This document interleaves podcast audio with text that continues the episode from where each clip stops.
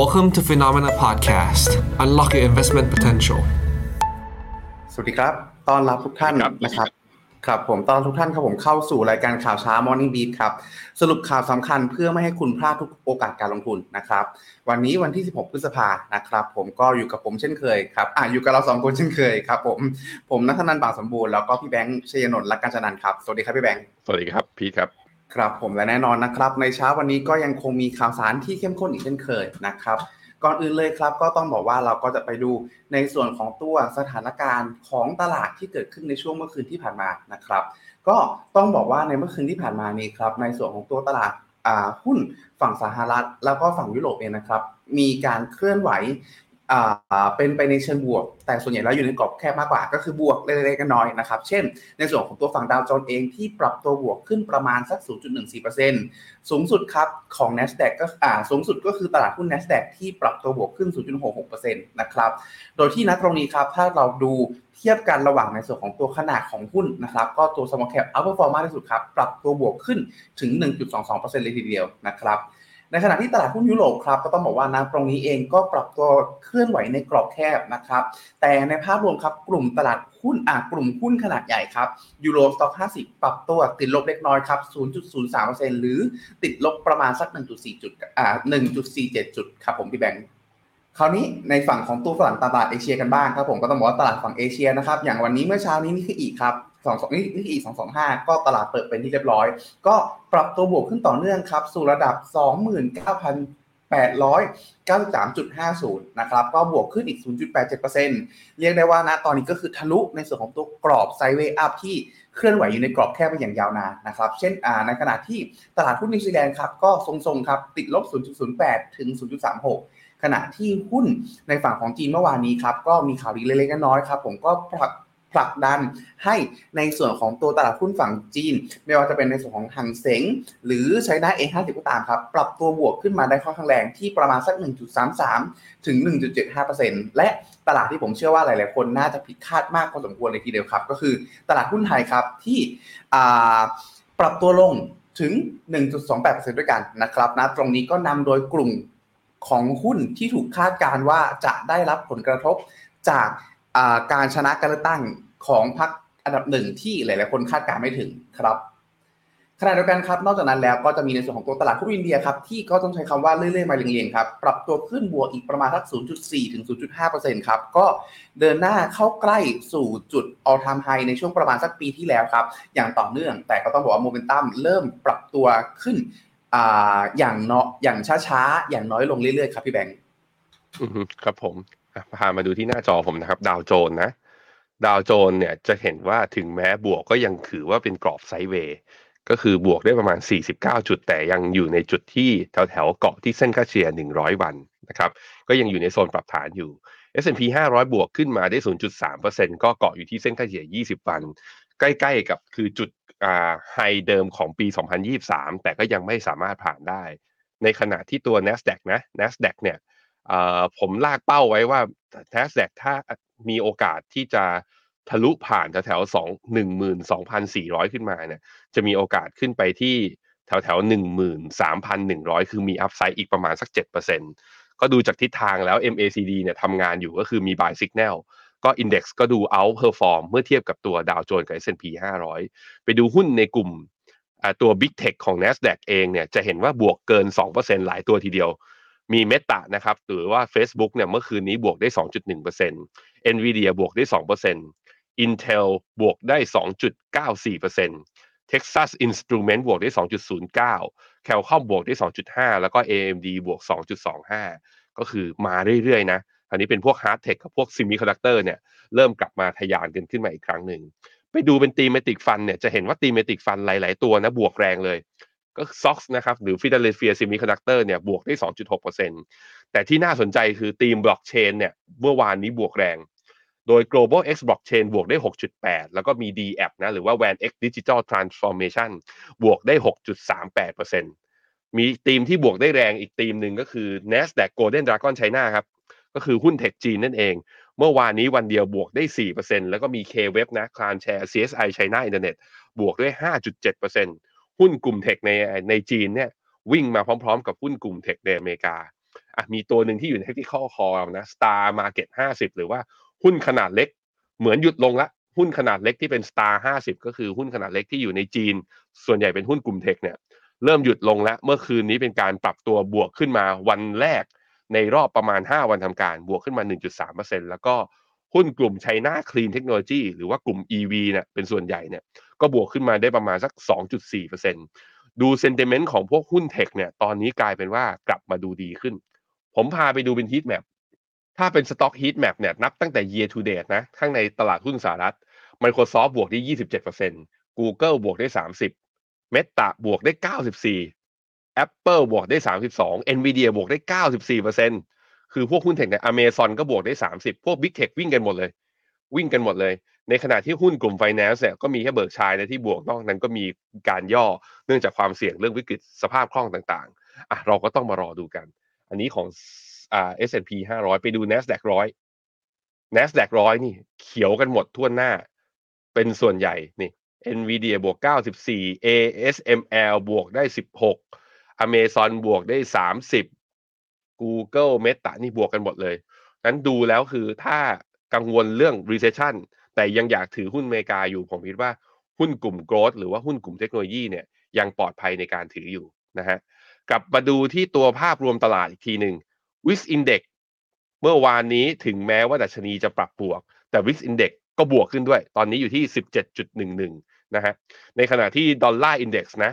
dollar index หลังจากที่มีการแข็งค่าขึ้นมานิดหนึ่งนี่มีอ่อนค่าช่วงสั้นอ่าเช้านี้อยู่ที่ 102.38 bond yield สองปีของสหรัฐอยู่ที่ 3.99 ยังไม่ทะลุ 4%ในขณะที่ bond yield 10ปีอยู่ที่ 3.49 ก็ยังไม่ทะลุตรงอ่าการการ rebound รอบก่อนหน้านี้ที่ 3.53 ดูจากทรงและทิศทางแล้วนี่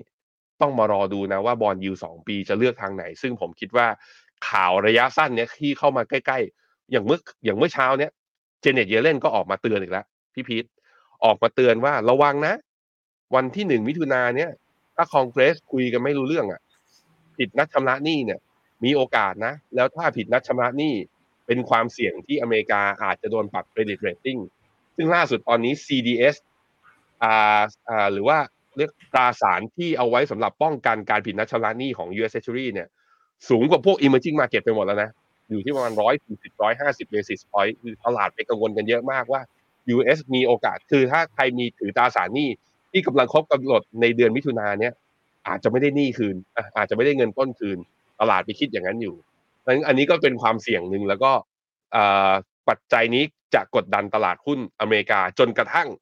ผ่านเดือนมิถุนาไปอะแล้วค่อยว่ากันอีกทีหนึ่งอะพี่พีทอันนี้ของตลาดอเมริกาครับ ครับผมอ่าโยกไปดูในส่วนของตัวฝั่งตลาดสินค้าโภคภัณฑ์กันบ้างนะครับ ก็ต้องบอกว่าเมื่อคืนนี้ในส่วนของตัวค่าเงินดอลลาร์ครับหนึ่ง dollar index ก็เคลื่อนไหวในกรอบแคบครับ ปรับตัวลดลงเล็กน้อยครับหลังจากที่เมื่อวานก่อนหน้านี้ปรับตัวบวกขึ้นค่อนข้างแรงนะครับ ก็ติดอ่าในส่วนของตัว dollar index ปรับตัวลดลงประมาณสัก 0.04%ครับก็เลยอ่าก็เลยทำให้ในตัวของสินค้าโภคภัณฑ์เองก็เคลื่อนไหวในกรอบแคบครับ ก็จะสังเกตได้ว่าไม่ว่าจะเป็นในส่วนตัวราคาทองคำ copper อลูมิเนียมก็ตามเคลื่อนไหวในกรอบแคบที่ประมาณสักลบเล็กน้อยครับ 0.03 ไปจนกระทั่งถึงบวกเพียงแค่ประมาณสัก 0.2 ถึง 0.5%เท่านั้นครับผมพี่แบงค์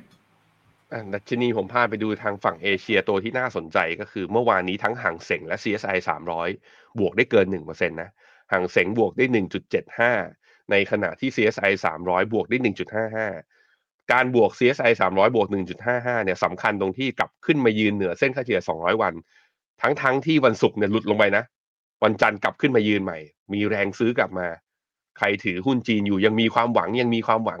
จับตารอหน่อย ถ้าเป็นการบวกพร้อมมาตรการกระตุ้นจากจีนส่งสัญญาณเมื่อไหร่ ผมคิดว่าการแลรี่ข้างในหุ้นจีนแล้วก็ห่างเสงจะเกิดขึ้นอะเรามาทนถือกันต่อไป เวียดนามครับ ตัวดัชนีเวียดนาม เมื่อวานนี้บวกได้ 0.4%แต่จริงๆ แล้วบวกเกือบๆ1%นะแล้วมีแรงขายท้ายตลาด แต่ก็ยังเปิดปิดบวกอยู่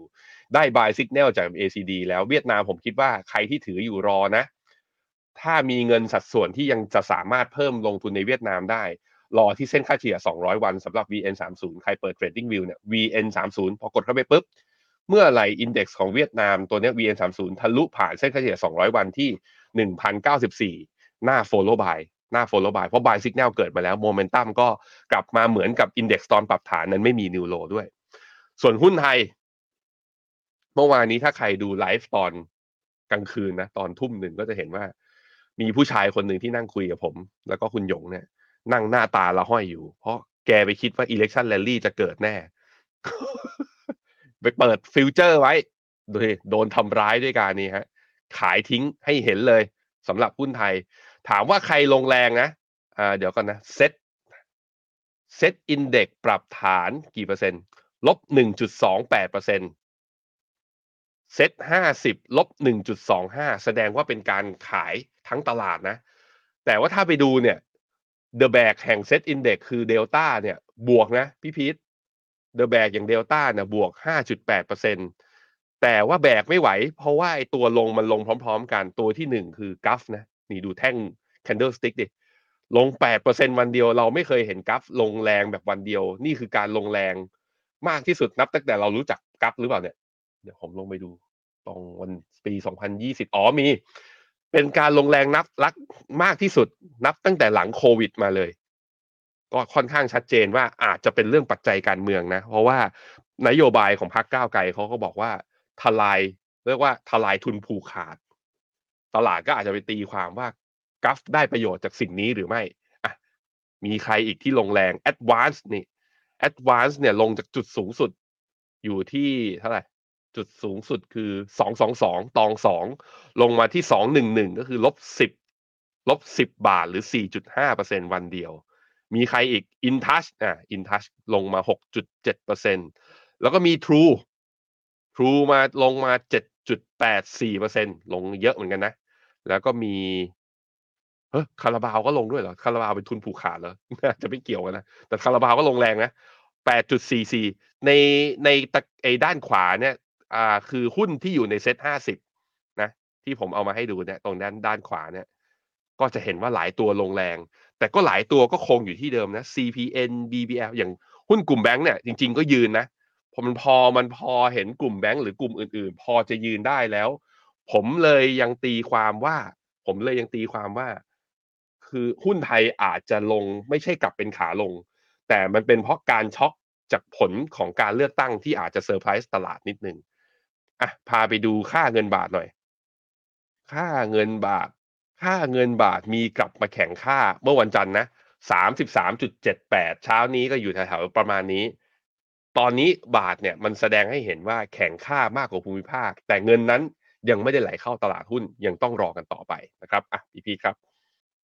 นะตรงนี้ก็เดี๋ยวขออนุญาตนำเข้าสู่ในส่วนของตัวข่าวแรกเลยนะครับ ข่าวแรกครับผมก็เป็นข่าวในส่วนของทางฝั่งสหรัฐนะครับ ที่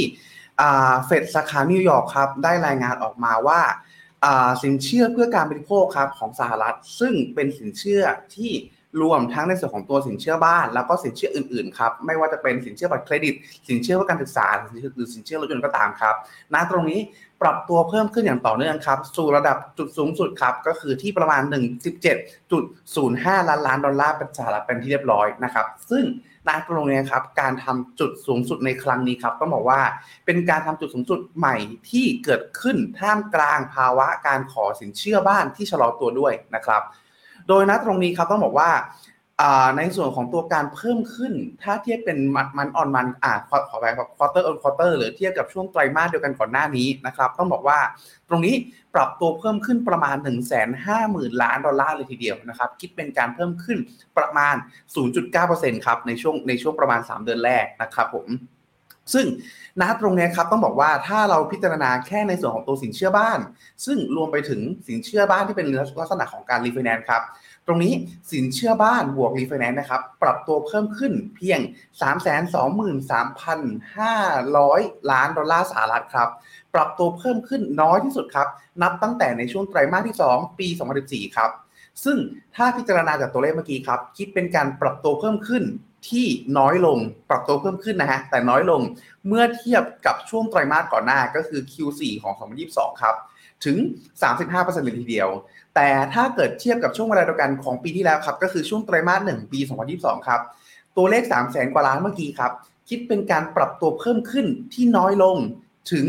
62%เลยทีเดียวนะครับ ตรงนี้ครับก็ต้องบอกว่าเป็นผลมาจากการที่ในส่วนของตัวดีมานเรื่องของตัวสินเชื่อบ้านครับที่ลดลงจากการปรับขึ้นอัตราดอกเบี้ยของเฟดที่อยู่ในระดับสูงนะครับ ซึ่งพอเฟดปรับตัวขึ้นในระดับสูงครับสู่อัตราดอกเบี้ยที่สูงกว่าระดับ 5%ครับณตรงนี้ก็กดดันให้ในส่วนของตัวอัตราดอกเบี้ยสินเชื่อบ้านอายุ 30 ปีครับ ปรับตัวเพิ่มขึ้นครับจากในระดับ 2.65%ในช่วงต้นปี 2021 ครับสู่ระดับ 6.91%ณ ปัจจุบันครับ ส่งผลให้ในส่วนของตัวกลุ่มคนเองที่ต้องการซื้อบ้าน ก็มีความต้องการซื้อบ้านที่น้อยลงนะครับ แต่ถึงอย่างนั้นครับ ในส่วนของตัวดีมานในส่วนของตัวสินเชื่อบ้านที่ลดลงครับ แต่ถ้าพิจารณาในแง่ของตัวแง่รายกันบ้าง ก็คือเรื่องของตัวการผิดนัดชำระหนี้ หรือการยึดยึดสินทรัพย์ต่าง ๆ เพื่อชำระหนี้นัดตรงนี้ครับ ต้องบอกว่า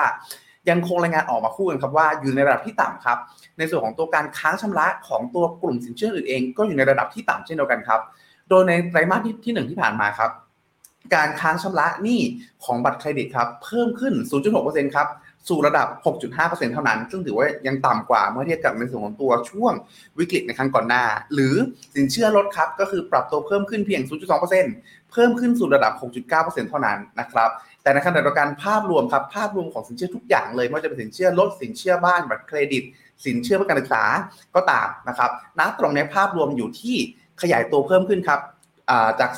2.8%เป็น 3.8อ่าขออภัยครับ จาก 2.8%เป็น3%ท่วนนะครับ เท่ากับว่านะตรงนี้จะเห็นได้ว่าในส่วนของตัวกลุ่มเครดิตการ์ดและกลุ่มสินเชื่อรถเองเนี่ยเป็นกลุ่มที่มีการ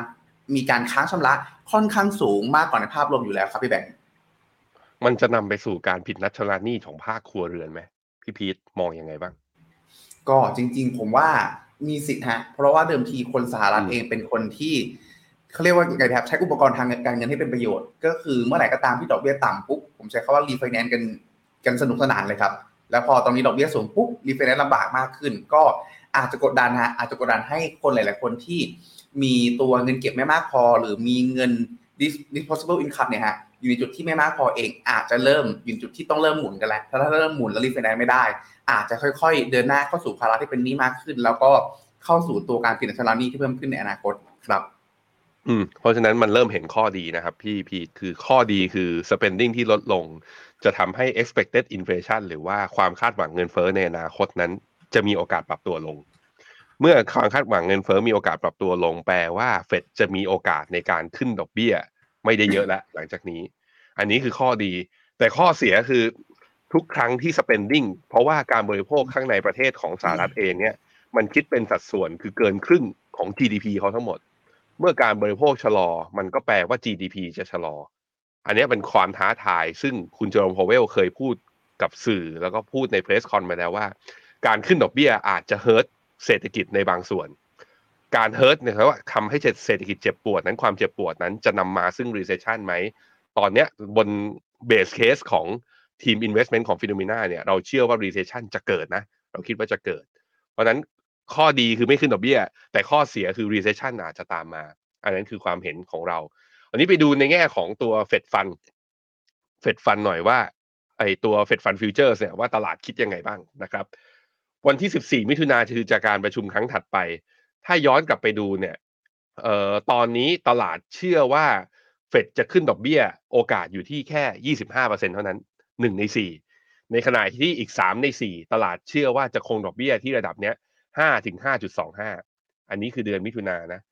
คราวนี้ไปดูเป็น probability ถามว่าเดือนมิถุนาเนี่ยน่าจะคง แต่พอเข้าสู่เดือนกรกฎาไปเนี่ยคงแล้วออดหรือว่าโอกาสนะ มีประมาณหนึ่งในสี่เลยที่ตลาดคิดว่าจะเริ่มลดดอกเบี้ยนะครับนั้นไอ้ตรงโอกาสตรงนี้ probability ในการลดดอกเบี้ยของตลาดนับตั้งแต่เฟดมีการประชุมมาเนี่ย ไม่ได้เปลี่ยนไปนะ ตลาดเชื่อมากๆว่า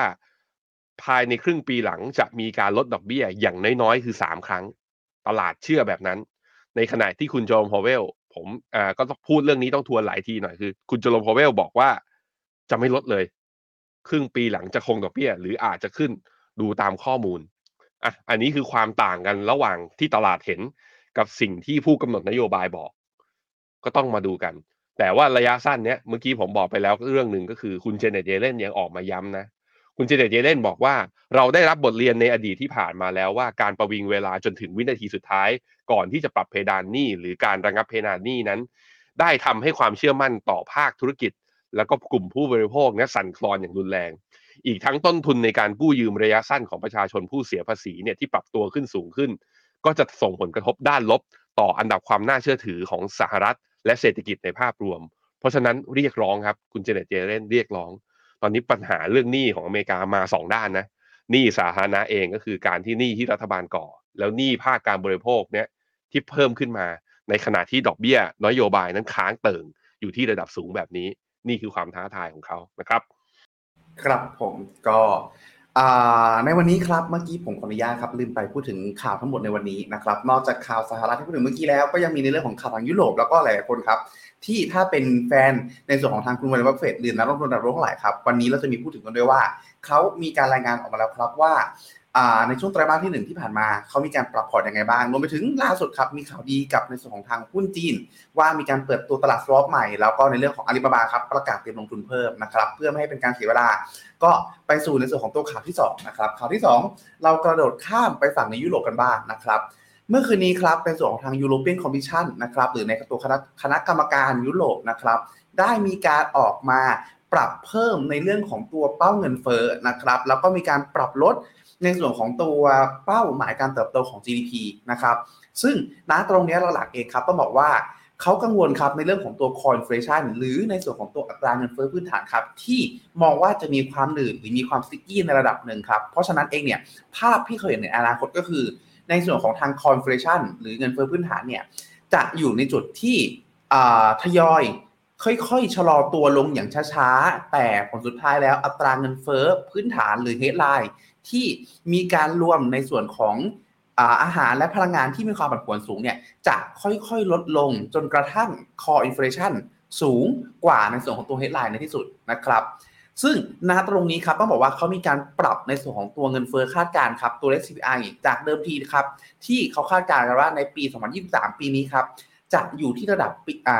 5.6%และในปี 2024 ครับจะอยู่ที่ระดับ 2.5% เพิ่มขึ้นเป็นระดับที่ 5.8%ในปีนี้ แล้วก็ 2.8%ในปีหน้า และเช่นเดียวกันครับ ก็คือในส่วนของตัวอัตราพอภาพเป็นลักษณะนี้ปุ๊บ ในเรื่องของตัวการเติบโตของเศรษฐกิจก็มีการปรับตัวลดลงเล็กน้อยครับ จากเดิมทีที่อยู่ระดับประมาณ 1.3%ลดลงมาเป็น 1.1%และปี 2024 ครับสู่ระดับ 1.6%ครับ แต่ภาพรวมนะตรงนี้เขาใช้คำว่าในส่วนของเศรษฐกิจหากคิดเป็นรายประเทศ จะไม่ได้มีการเกิด recession ในประเทศที่มีขนาดใหญ่ หรือมีนัยสำคัญต่อเศรษฐกิจในภาพรวมแต่อย่างใดครับผม ซึ่งในส่วนของตัวอัตราเงินเฟ้อที่จะทยอยลดลงนะตรงนี้ครับ เขาคาดการณ์กันว่าส่วนหนึ่งเอง ก็จะเป็นเรื่องของการที่ profit margin ครับจะค่อยๆ ลดลงในส่วนของบริษัทต่างๆ เนื่องจากว่า ออัตราค่าจ้างปรับตัวสูงขึ้นปุ๊บก็จะไปส่งผลกระทบต่อในส่วนของตัวอัตราทางกำไรของบริษัทต่างๆ และพอเป็นลักษณะนั้นปุ๊บในภาพรวมก็คือในส่วนของตัวเศรษฐกิจ หรือผลประกอบการก็จะค่อยชะลอลวค่อยๆค่อยๆชะลอตัวลงนะครับซึ่งณตรงนี้ครับก็เป็นผลมาจากเรื่องของการที่นโยบายการเงินมีความเข้มงวดเพิ่มเติมมากขึ้น และแน่นอนครับนโยบายการเงินเองก็มีความดีเลย์ของนโยบายในระดับหนึ่งนะครับณตรงนี้ครับตั้งแต่ณตรงนี้เองก็ถามว่า ต้องต้องต้องบอกว่าในภาพรวมในรายละเอียดแล้ว ก็จะมีบางประเทศครับที่เป็นกลุ่มเปราะบางที่อาจจะ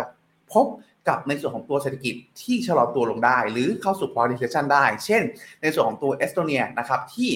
ในส่วนของ GDP ไตรมาสแรกครับ มีการหดลงแล้วประมาณ 0.4%ต้องตามต่อไปว่าไตรมาสที่ 2 จะประกาศมาเป็นยังไงบ้าง หรือ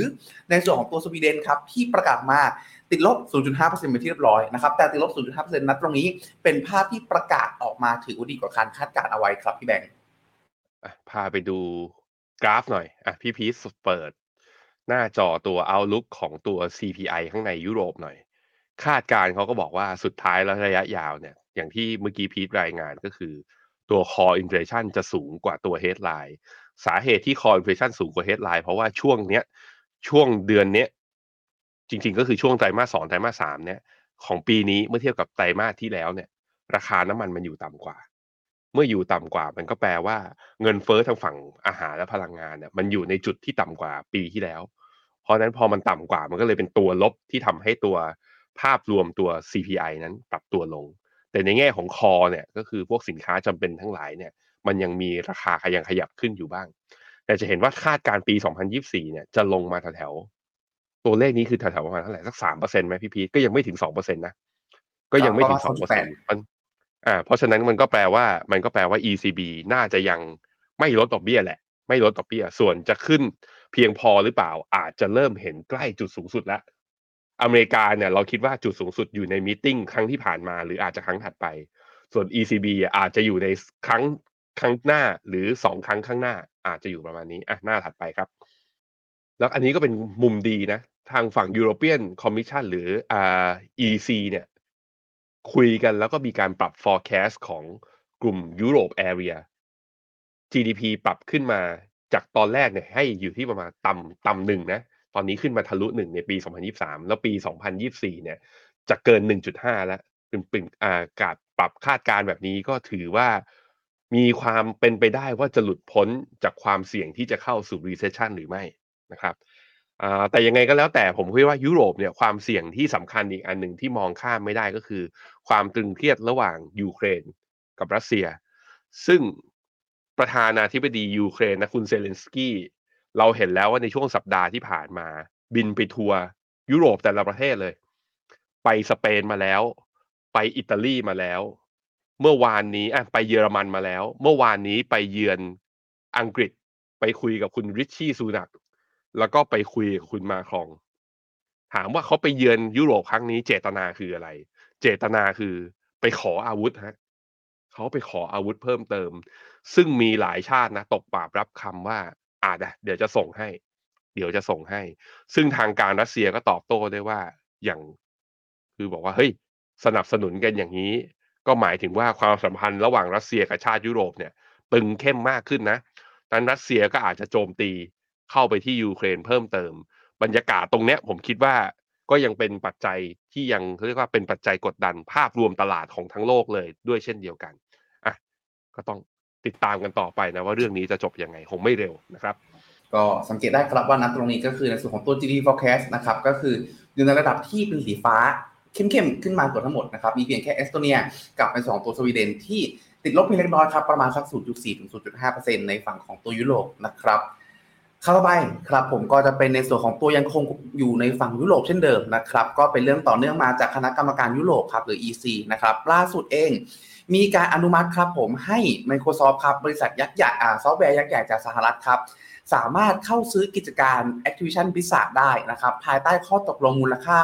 69,000 ล้านดอลลาร์สหรัฐนะครับซึ่งณตรงนี้ครับนักวิเคราะห์คาดการณ์กันว่าท่าทีของ EC ในลักษณะนี้ครับน่าจะทำให้หน่วยงานต่อต้านการผูกขาด ผูกขาดของประเทศอื่นๆครับยินยอมให้ไฟเขียวตามในเร็วๆนี้ เพราะว่าในส่วนของตัวการซื้อกิจการในครั้งนี้ครับเป็นการซื้อกิจการที่ต้องบอกว่าเป็นการข้ามประเทศ และมีเอฟเฟกหรือส่งผลต่อหลาย ๆ ประเทศที่ 2 กิจการนี้ดำเนินธุรกิจอยู่นะครับ ซึ่งณตรงนี้ครับในส่วนของตัวการเข้าซื้ออขอไปครับการอนุมัติ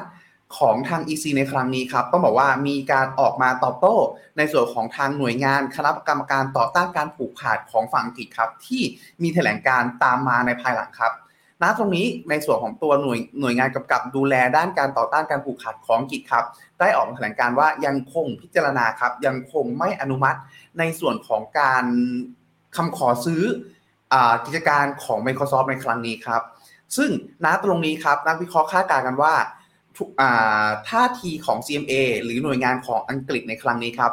เป็นความพยายามแสดงอำนาจครับในเวทีงานด้านการกำกับดูแลกิจการโลกของทางอังกฤษซะมากกว่าครับ ไม่ได้เป็นในส่วนของตัวท่าทีที่มีเหตุผลในเชิงการต่อต้านการผูกขาดแบบ 100%นะครับซึ่งณตรงนี้ครับต้องบอกว่าความพยายามการเข้าซื้อกิจการของ Microsoft ในครั้งนี้ครับเป็นความพยายามที่จะพยายามดึงในส่วนของตัวธุรกิจที่เกี่ยวข้องกับเกมมิ่งของเขานะครับซึ่งตัว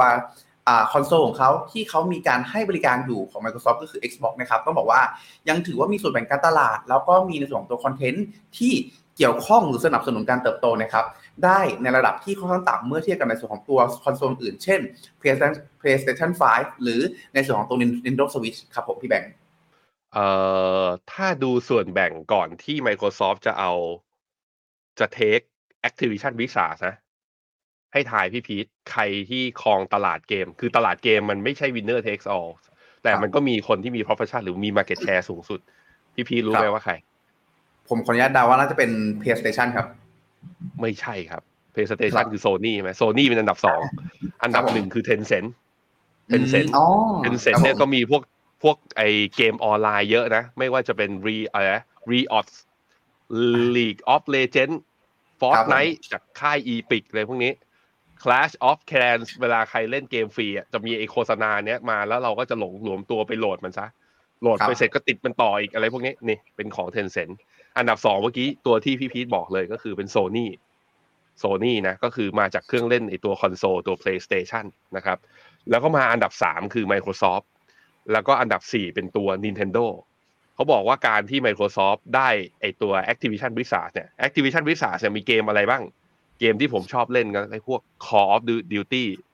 Modern Warfare ภาค 2 ภาค 3โอ้ดีมากสนุกมาก มีอะไรนะ StarCraft Warcraft เนี่ยก็มาจากค่าย Blizzard ซึ่งเขารวมกับไอ้ตัว Activision เขาบอกว่าจะทำให้ Microsoft เนี่ยขึ้นมาเขาเรียกว่ามาแข่งกับเบอร์สองอย่างโซนี่แล้วพร้อมที่จะขึ้นไปแข่งกับ Tencent ต่อได้มากขึ้น อะมาดูกัน อย่างเกมเนี้ยเมื่อกี้น่าจะเกมอะไรนะ Warcraft ใช่ไหม ครับ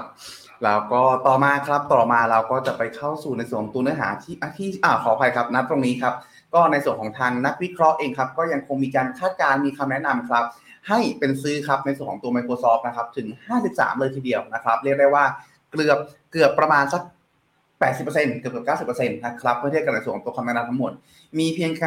เพียงแค่ 6 ท่านครับ ที่แนะนำให้เป็นโฮหรือถือเฉยส่วนหนึ่งท่านครับที่แนะนำให้ขาย ในขณะที่ Activision Blizzard ครับฝั่งผู้ถูกซื้อกันบ้างก็ 21คำแนะนำครับ ยังเป็นการแนะนำให้ซื้อนะครับขณะที่ 5คำแนะนำครับ แนะนำให้เป็นถือ และไม่มีคำแนะนำเจ้าไหนเลยครับ ที่แนะนำให้เป็นขายนะครับข่าวต่อไปครับผมก็จะเป็นในส่วนของตัวข่าวที่หลาย ๆ ท่านครับ ที่ติดตามข่าวสารการลงทุนครับณตรงนี้ก็เข้าสู่ในส่วนของตัวเรื่องของตัวการรายงานการทำธุรกรรมของนักลงทุนสถาบันครับ ซึ่งแน่นอนครับว่า เจ้าหนึ่งครับที่ถูกพูดถึงกันอย่างค่อนข้างสุกเยอะ และมีคนให้ความสนใจค่อนข้างเยอะครับ ก็คือในส่วนของตัวตัวคุณวอร์เรนบัฟเฟตต์ครับ ที่เมื่อว่า action เมื่อไหร่ก็ตามมักจะมีในส่วนของตัวแรงกระเพื่อมตามมาเสมอครับผมแต่ครั้งนี้ครับนอกจากคุณวอร์เรนบัฟเฟตต์แล้วที่ถูกพูดถึงเป็นข่าวครับ ตรงยังมีในส่วนของตัวคุณสแตนลีย์ดรักเคนมิลเลอร์ครับ เจ้าพ่อhedge fund ชื่อดังครับ ซึ่งมีประวัติการทำงานเป็นอดีตเจ้าหน้าที่คนสำคัญครับของจอร์จโซรอสอดีตพ่อมดการเงินของโลก ซึ่งปัจจุบันครับลงทุนคู่กับในส่วนของตัวคุณเดวิดเทปเปอร์อยู่นะครับได้มีการเปิดเผยรายงานออกมาครับว่าในช่วงที่ผ่านมาครับทั้งสองท่านนี้ครับได้มีการปรับลดครับในส่วนของตัวสถานะการถือครองครับผมไม่ใช่ปรับลดซื้อเพิ่มครับในส่วนของตัวการลงทุน ที่เกี่ยวข้องกับเรื่องของตัวทีม AI ครับหนึ่งในนั้นครับผมก็คือในส่วนของตัวทีมของหุ้นก็คือตัว NVIDIA ครับที่ปรับซื้อหุ้นเพิ่มขึ้นครับถึง 28,000 หุ้นในช่วงไตรมาสที่ 1 ครับณตรงนี้ครับส่งผลให้เขาถือหุ้น NVIDIA แล้วเนี่ยมูลค่ากว่า2 0 0 0 0อะ220 ล้านดอลลาร์สหรัฐครับ นอกจากนั้นแล้วครับ นอกจากในส่วนทาง NVIDIA นะครับณตรงนี้ ก็ยังมีการซื้อในส่วนของตัว ETF ครับหรือ ARK ETF ที่เป็น ARK Innovation ETF ครับเพิ่มขึ้นถึงประมาณ 5 0 0 0 0 0 ETF 5 0 0 0 0 0 หน่วยเลยทีเดียวนะครับ ซึ่งตัว ARK ETF นะตรงนี้ครับต้องบอกว่าเป็นการสามารถทำ performance ได้อย่างน่าสนใจครับ ในช่วงต้นปีที่ผ่านมา เพิ่มขึ้นถึงปรับตัวเพิ่มขึ้นถึง 23%เลยทีเดียวครับ ในช่วง year to date ครับผม นอกจากนั้นแล้วครับ นอกจากนั้นแล้วครับ ก็ยังมีการถือ มีการซื้อในส่วนของตัวหุ้นที่เราพูดถึงก่อนหน้านี้ครับ ก็คือ Microsoft ครับ ซื้อเพิ่มขึ้นครับณตรงนี้ส่งผลให้ Microsoft ภายใต้การบริหารของคุณสแตนลีย์ดรักเคนมิลเลอร์และคุณเดวิดเทปเปอร์นะครับ คิดเป็นประมาณ 9%ของพอร์ตการลงทุนในภาพรวมครับ หรือคิดเป็นมูลค่าหนึ่งหมื่นล้านดอลลาร์สหรัฐเลยทีเดียวอะถ้าผมขออภัยครับเก้าเปอร์เซ็นต์ของพอร์ตการลงทุนรวม ในพอร์ตมูลค่า 2.3 พันล้านของเขาเลยทีเดียวครับผม ซึ่งณตรงนี้ครับต้องบอกว่าเป็นการลงทุนภายใต้ธีมที่ขึ้นชื่อว่าเป็น AI ทั้งสิ้นนะครับหลักๆเองณตรงนี้ครับเขามองว่าในส่วนของทางธีม AI ณตรงนี้ เนื่องจากว่าเขามองว่าเป็นสิ่งที่เป็นธีมที่น่าลงทุนเป็นอย่างยิ่ง และเป็นธีมครับที่มองว่าจะมีผลกระทบอย่างยิ่งต่อแนวโน้มการใช้อินเทอร์เน็ตในอนาคต หรือแนวโน้มการใช้ชีวิตประจำวันในอนาคตครับผม ณตรงนี้ครับ นอกจากในส่วนของทางคุณสแตนลีย์ดรักเคนมิลเลอร์แล้วก็ในส่วนของทางคุณเดวิดเทปเปอร์แล้วนะครับ อย่างที่ผมพูดถึงในตอนต้นครับ ก็ยังมีพูดถึงในส่วนของตัวคุณวอร์เรนบัฟเฟตต์ด้วยที่ออกมากล่าวถึงครับ ในส่วนของตัววอร์เรนในส่วนของตัวการถือครองหุ้น TSMC ครับ หรือ Taiwan Semiconductor ครับ ซึ่งนับตรงนี้ครับ นับถึงปัจจุบันคุณวอร์เรนบัฟเฟตต์เองได้มีการปรับลดในส่วนของตัวหุ้น ที่เกี่ยวอ่า TSMC ตรงนี้ลง 86%เป็นที่เรียบร้อยอ่า88%เป็นที่เรียบร้อยเมื่อคิดจากในช่วงปีที่แล้วนะครับสาเหตุหลักครับก็คือเป็นเรื่องของการที่เขาเองมองเรื่องของปัญหา geopolitical หรือปัญหาความตึงเครียดระหว่างประเทศครับ เป็นปัญหาสำคัญที่อาจจะสร้างแรงกดดันต่อในส่วนของตัวหุ้น TSMC ได้นะครับ แล้วถามว่าเงินลงทุนเหล่านี้ไปไหนครับ ก็อย่างที่เราทราบกันว่ารายงานข่าวก่อนหน้านี้ จะมีการพูดถึงว่าเขามีการย้ายเงินลงทุนครับ ไปลงทุนในส่วนของทางญี่ปุ่น ในส่วนของตัวหุ้นที่เป็น commercial หรือหุ้นที่เป็น commerce แทนนะครับ นอกจากนั้นแล้วครับ นอกจากในส่วนของตัวนักลงทุนที่ขึ้นชื่อว่าเป็นตำนาน หรือขึ้นชื่อว่าเป็นเบอร์ใหญ่อย่างคุณวอร์เรนบัฟเฟตต์และ และสองเจ้าเมื่อกี้แล้วนะครับ ในส่วนของตัวรายงาน 13F ตัวนี้นะก็ยังมีพูดถึงครับในส่วนของตัวสถาบันต่างๆ สถาบันอื่นๆด้วย เช่น อีกอีกสามเจ้าที่ถูกพูดถึงค่อนข้างเยอะครับ ก็คือ Iconiq Capital ครับณตรงนี้ได้มีการลดครับในส่วนของการลงทุนในหุ้น Cloud Computing Startup ครับ อย่าง Snowflake ลงถึงประมาณ 4.85 ล้านหุ้นเลยทีเดียว เรียกได้ว่าปรับออกจากพอร์ตค่อนข้างเยอะนะครับ ในขณะเดียวกันครับกองทุนความมั่งคั่งของ ซาอุดิอาระเบียครับผมได้มีการเพิ่มครับเพิ่มหุ้นที่เกี่ยวข้องกับเรื่องของตัว gaming เข้ามาแทนอย่าง Electronic Arts หรือ EA ครับเพิ่มขึ้นถึง 8.8 ล้านหุ้นเลยทีเดียวครับ ในขณะเดียวกันครับ อีกคนหนึ่งก็คือเจ้าพ่ออพ่อมดการเงินครับของโลกคุณจอร์จโซลอสครับณตรงนี้ครับก็ได้มีการรายงานออกมาว่ามีการลดการถือครองในหุ้น EV ลงนะครับ แต่ขณะเดียวกันครับ ก็มีการ manage ความเสี่ยงครับเรื่องของตัว หุ้นเทคขนาดใหญ่ทั้งหลายที่เขาได้มีกำไรครับ เช่นกลุ่ม Alphabet เช่นกลุ่ม Amazon Salesforce แล้วก็ Intuit ครับผม ซึ่งณตรงนี้ครับก็ต้องบอกว่าถือว่าเป็นอีกรายงานหนึ่งครับที่ส่งผลต่อในเรื่องของตัว sentiment ของตลาดได้พอสมควรเลยครับพี่แบงค์ที่พีทอ่านมาสะดุดผมมากที่สุดคือดรักเคนมิลเลอร์เข้าซื้อ ARKK ครับ ไปเห็นอะไร ไปเห็นอะไรอะ ARKK เนี่ยทำจุดต่ำสุดเมื่อตอนวันที่ 28 ธันวาปลายปีนะ อยู่ที่ 29.88 เหรียญ ดีดขึ้นมาตอนนี้ 29.88 ขึ้นมาที่ 38.55 บวกไม่เยอะนะ ก็บวกประมาณสามสิบเปอร์เซ็นคือแต่ว่านี่ดูตอนเขาขาลงมาดิ คุณต้องอย่าลืมว่าลงมาจากร้อยหกสิบอะลงมาร้อยหกสิบมายี่สิบแปดเพราะนั้นจากยี่สิบแปดขึ้นสามสิบถ้าสามสิบแปดเปอร์เซ็นต์ จะขึ้นไปที่เดิมเนี่ยโห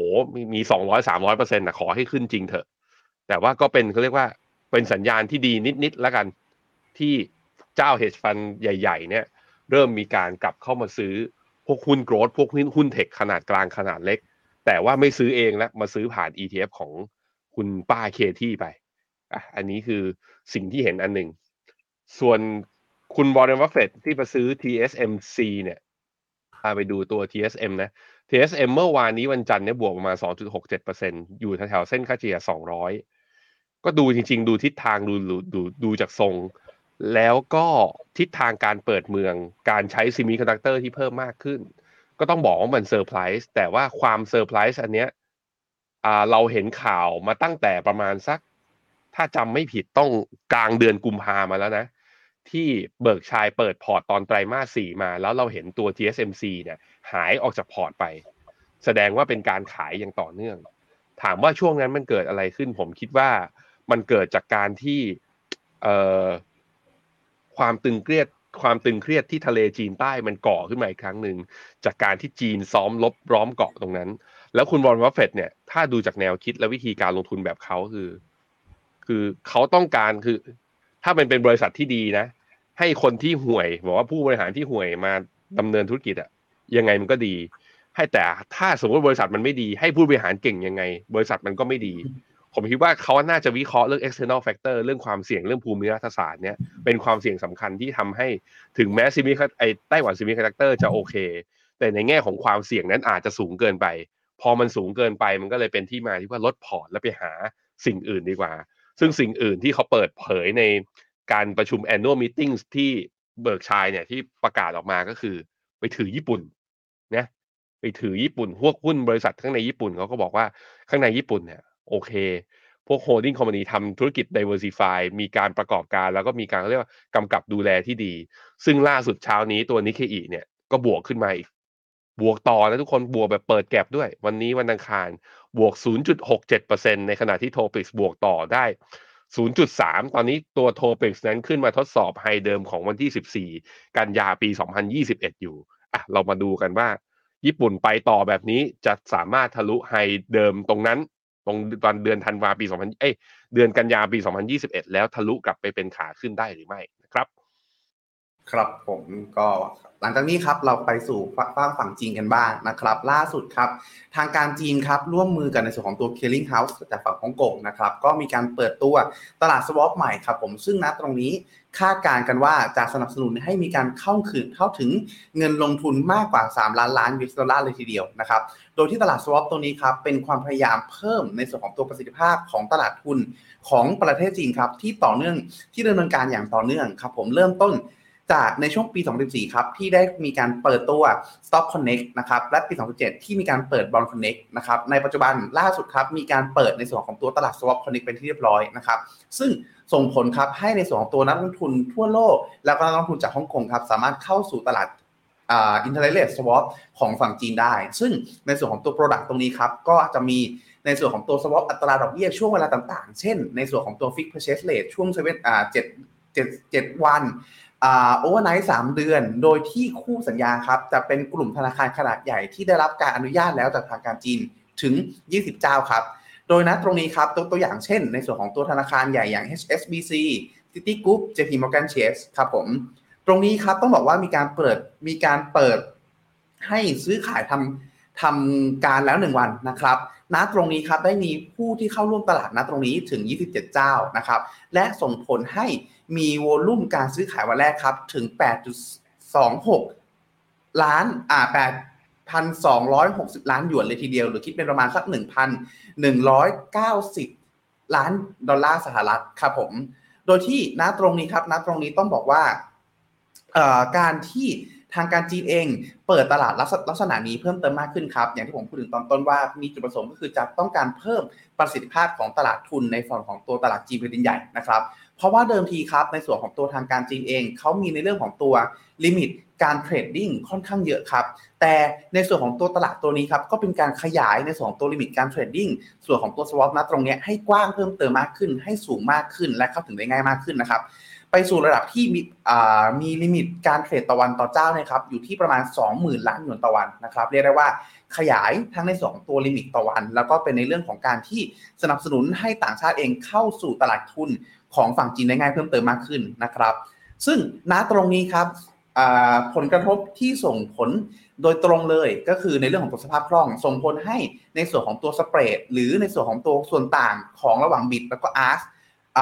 การทำธุรกรรมณตรงนี้ครับ ให้มีความแคบลงครับ โดยที่ณตรงนี้คาดการณ์กันว่าสเปรดจะอยู่ที่ประมาณเพียงแค่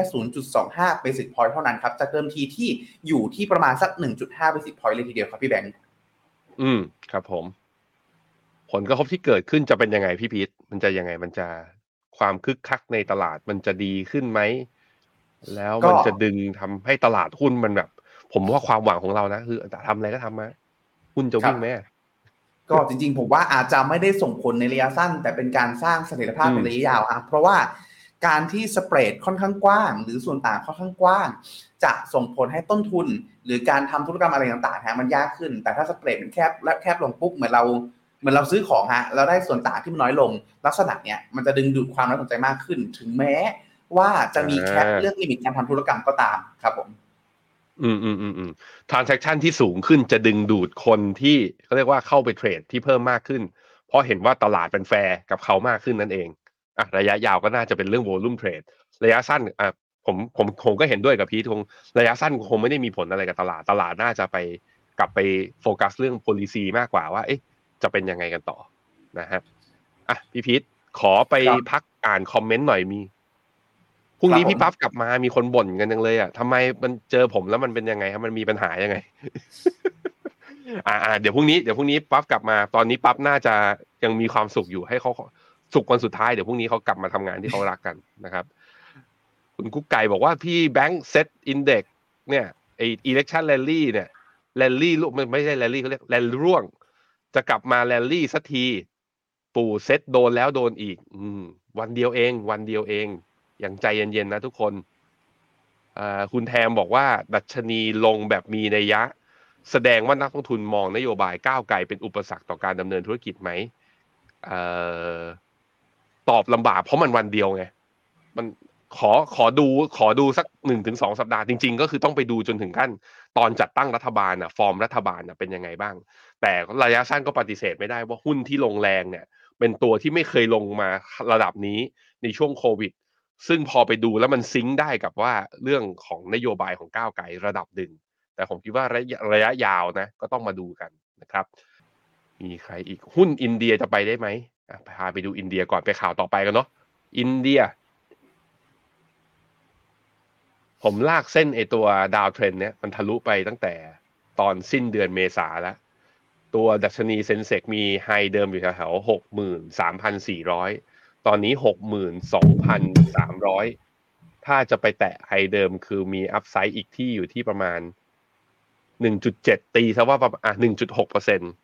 ไปต่อมีโอกาสไหมก็ไปต่อ แต่ถึงไฮเดิมแล้วอะ ถ้าคุณมีมุมมองเป็น long term view นะแล้วก็เชื่อในศักยภาพของอินเดียก็ถือต่อไป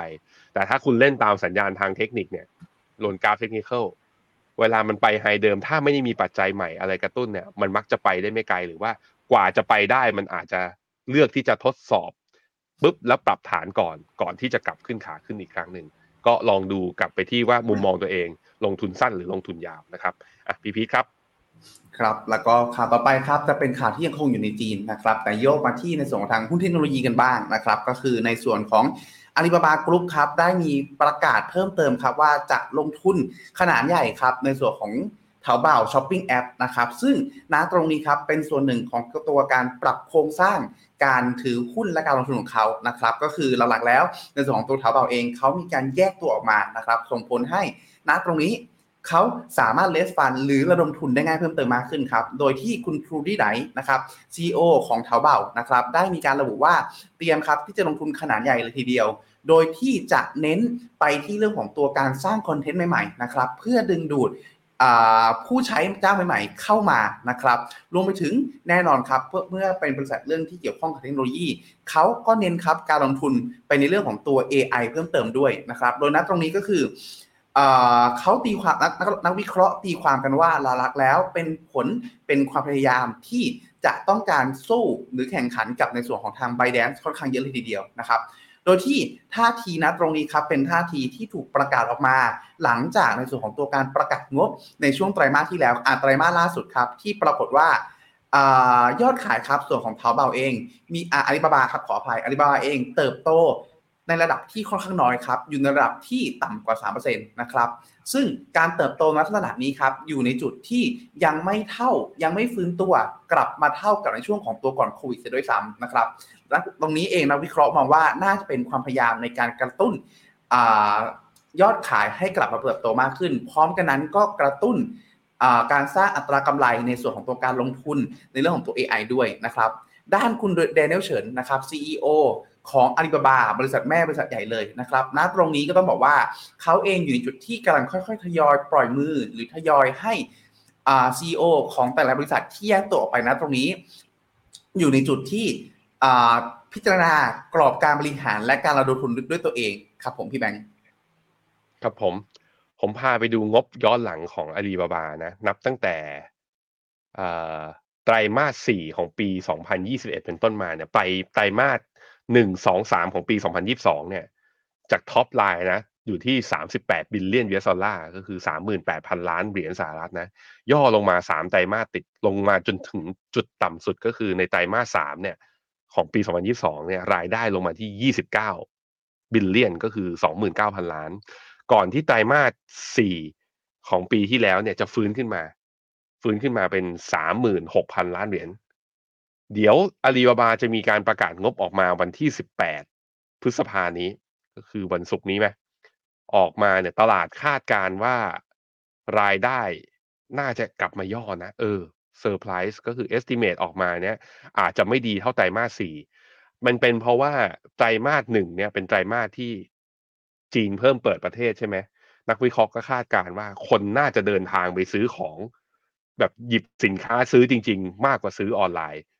ก็จึงเป็นที่มาที่ทำให้พอหลังจากตีมเรื่อง reopen China reopen เนี่ย จะเห็นว่าหุ้นอาลีบาบาก็ไม่ไปไหนนะ เหมือนจะดีดขึ้นได้แต่ก็ทรงลงมา เพราะว่าพฤติกรรมผู้บริโภคและอย่างตอนนี้คือเพนอัพดีมาเนี่ยออกไปจับจ่ายใช้สอยออกไปเที่ยว ซื้อขายออนไลน์อาจจะลดลงอะอันนี้ก็ต้องมารอดูกัน ไปในแง่ของนักวิเคราะห์พี่พีทขอหน้าตัว e a r n i n g s revision ของ Alibaba จะเห็นว่าตัวเส้นสีเหลืองนะก็คือ e a r n i n g s ของปี 2023 นั้น ถูกปรับลดประมาณการลงมาเรื่อยๆนับตั้งแต่ต้นปีนะ ถูกปรับลดลงมาเรื่อยๆเลย แล้วก็ปี 2024 ก็ถูกปรับลดลงมาด้วย Target Price ของตัว Alibaba เนี่ยที่ตอนแรกมี Upside อยู่แถวประมาณสักร้อยห้าสิบร้อยหกสิบเหรียญเนี่ยก็ถูกปรับลดลงมา ตอนนี้ Target เหลือที่อยู่ที่ประมาณร้อยสี่สิบเอ็ดแต่แน่นอนว่าเนื่องจากว่าตอนนี้ราคาเนี่ยต่ำมากต่ำกว่าร้อยนะอยู่ที่ประมาณ 88 เหรียญ upside จริงๆอยู่ที่ประมาณ 60%แต่ในแง่ของโมเมนตัมก็ต้องบอกว่าอาลีบาบาถูกปรับประมาณการลง sentiment ของตลาดยังไม่ฟื้น และ theme China reopenอาจจะไม่ได้เขาเรียกว่า อาจจะไม่ได้เป็นประโยชน์กับเขามากนัก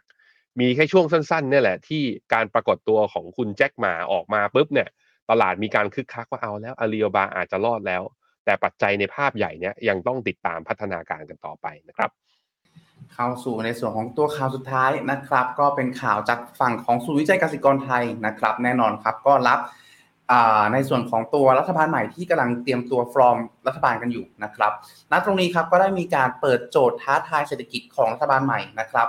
โดยรวมครับมีหลักๆ6ข้อด้วยกัน 6 ด้านด้วยกันครับผมก็คือเรื่องของตัวแน่นอนครับว่าเรื่องของตัวธุรกิจนะครับณตรงนี้ทางศูนย์วิจัยเกษตรกรไทยครับระบุว่ามาตรการกระตุ้นเศรษฐกิจที่ส่งผลบวกต่อ GDP ในระยะสั้นครับณตรงนี้ต้องมีการพิจารณาถึงผลต่อภาระการคลังในระยะยาวด้วยนะครับโดยเฉพาะยิ่งครับในปัจจุบันที่ภาวะอัตราดอกเบี้ยอยู่ในระดับสูงกว่าในอดีตที่ผ่านมานะครับ ซึ่งอาจสร้างผลกระทบต่อการระดมทุนของเอกชนได้ต่อเนื่อง เพราะว่าถ้าในกรณีที่มีมาตรการกระตุ้นเศรษฐกิจออกมาค่อนข้างเยอะ และแน่นอนครับสิ่งที่ตามมาก็คือต้องมีการระดมทุนของภาครัฐ ก็คือการออกพันธบัตรรัฐบาล ไม่ว่าในรูปแบบไหนก็ตามนะครับ ถ้าเป็นในลักษณะนี้อาจจะเป็นเรื่องของการที่เข้าไปแย่ง ความสามารถในการเข้าถึงเงินทุนของภาคเอกชนได้นะครับ และถ้าเป็นลักษณะนั้นครับก็อาจส่งผลในเรื่องของตัวอัตราดอกเบี้ย ในเชิงภาวะที่แท้จริงเองเนี่ยให้ปรับตัวสูงขึ้นได้ ก็เป็นอีกจุดหนึ่งที่ในส่วนของทางรัฐบาลเองจะต้องมีความระมัดระวังณตรงนี้ด้วย นอกจากเรื่องของตัวภาระทางการคลังแล้ว ก็คือเรื่องของการที่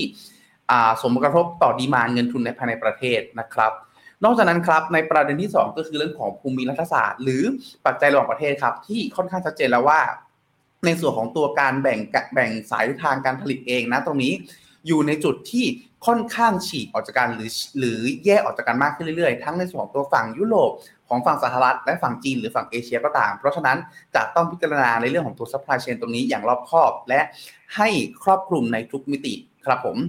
สามครับในเรื่องของตัวโครงสร้างประชากร การรับมือกับโจทย์สังคมผู้สูงอายุ ซึ่งนอกจากมีนอกจากจะมีความเกี่ยวพันกับประเด็นปัญหาของตลาดแรงงานแล้วครับ ยังมีเรื่องของตัวความสอดคล้องกับทักษะของแรงงาน แล้วก็ความต้องการของตลาดด้วย รวมไปถึงปัญหาครับที่ว่าประชากรจำนวนมาก กำลังจะเข้าสู่สังคมผู้สูงอายุ และยังไม่มีเงินเก็บออม หรือมีรายได้ค่อนข้างต่ำครับ เพราะฉะนั้นตรงนี้จะต้องมีการผลักดันโจทย์เรื่องของตัวการออม ให้กลายเป็นวาระแห่งชาติ และมีการสนับสนุนในเรื่องของตัวรายได้ ให้เติบโตอย่างเหมาะสมกับเศรษฐกิจด้วยครับผมและแน่นอนครับว่าประเด็นที่ประเด็นที่4ที่ตามมาก็คือ จะเป็นเรื่องของตัวการบริหารจัดการแรงงานต่างด้าวอย่างเหมาะสมนะครับ เพราะว่าในเรื่องของ การเข้าสู่สังคมผู้สูงอายุทำให้วัยแรงงานเอง มีอัตราส่วนที่ลดลง และพอลดลงครับ ก็จะต้องมีการนำเข้าในส่วนของแรงงานต่างด้าวค่อนข้างเยอะณตรงนี้ครับ ก็ต้องมีการบริหารจัดการแรงแรงงานต่างด้าวให้อย่างเหมาะสม ทั้งในเชิงของตัวสวัสดิการ และในเรื่องของตัวผลประโยชน์ตอบแทน รวมไปถึงการให้ความเรื่องของตัวสิทธิมนุษยชนด้วยนะครับนอกจากนั้นแล้วครับแน่นอนครับอีกมาตรการที่สำคัญอีกโจทย์หนึ่งที่สำคัญและท้าทายครับก็คือเรื่องของตัวมาตรการสิ่งแวดล้อมจากต่างประเทศครับ ตรงนี้ต้องมีการผลักดันการดำเนินการให้สอดคล้องกับมาตรฐานสากล เพื่อให้ง่ายครับต่อการปรับตัวของภาคธุรกิจ เช่น อาจจะเป็นเรื่องของมาตรการทางภาษี แต่ขณะเดียวกันครับ ถ้าพิจารณาในเรื่องของมาตรการทางภาษี ก็อาจจะเป็นการซ้ำเติมในส่วนของตัวปัญหาสถานะทางการคลังในอนาคตได้นะครับ เพราะฉะนั้นนะตรงนี้ก็ต้องคิดให้ครบคิดให้ครบถ้วนครับว่าจะเป็นมาตรการในเชิงสนับสนุน เอื้อต่อการปรับตัว หรือเป็นมาตรการทำมาตรการเชิงบังคับ ซึ่งแน่นอนครับก็อาจจะมีเรื่องของตัวประเด็นเรื่องของภาระทางการคลังที่ตามมาครับผม